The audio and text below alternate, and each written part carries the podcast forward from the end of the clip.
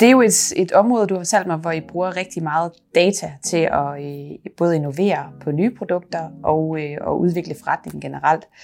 Hvordan bruger du data øh, i forhold til at udvikle forretningen og innovere?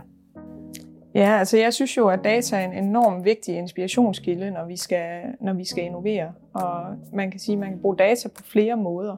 Vi bruger det som oftest rigtig meget, når vi optimerer arbejdsgangen, for der kan vi gå ind og analysere en arbejdsgang. Vi kan kigge på, hvor meget tilbageløb der er, og vi kan måle spild i processen, alt efter om det nu er arbejdstid, eller om det er dokumenter, der går til spild, eller hvad det kan være. Så der bruger vi data til at analysere arbejdsgangen for at optimere dem. Og så kan vi også lave nogle KPI'er, som når vi nu er færdige med den her innovation, jamen hvor meget øh, tid vil vi egentlig vinde på den her proces, eksempelvis. Og hvad er nu, din KPI er? En KPI, det er en Key Performance Indicator. Så det vil sige, inden vi går i gang med en innovation eller en idé, så opstiller vi et mål, øh, som, som vi kan måle på, og så vi kan se, om det her det er en succes.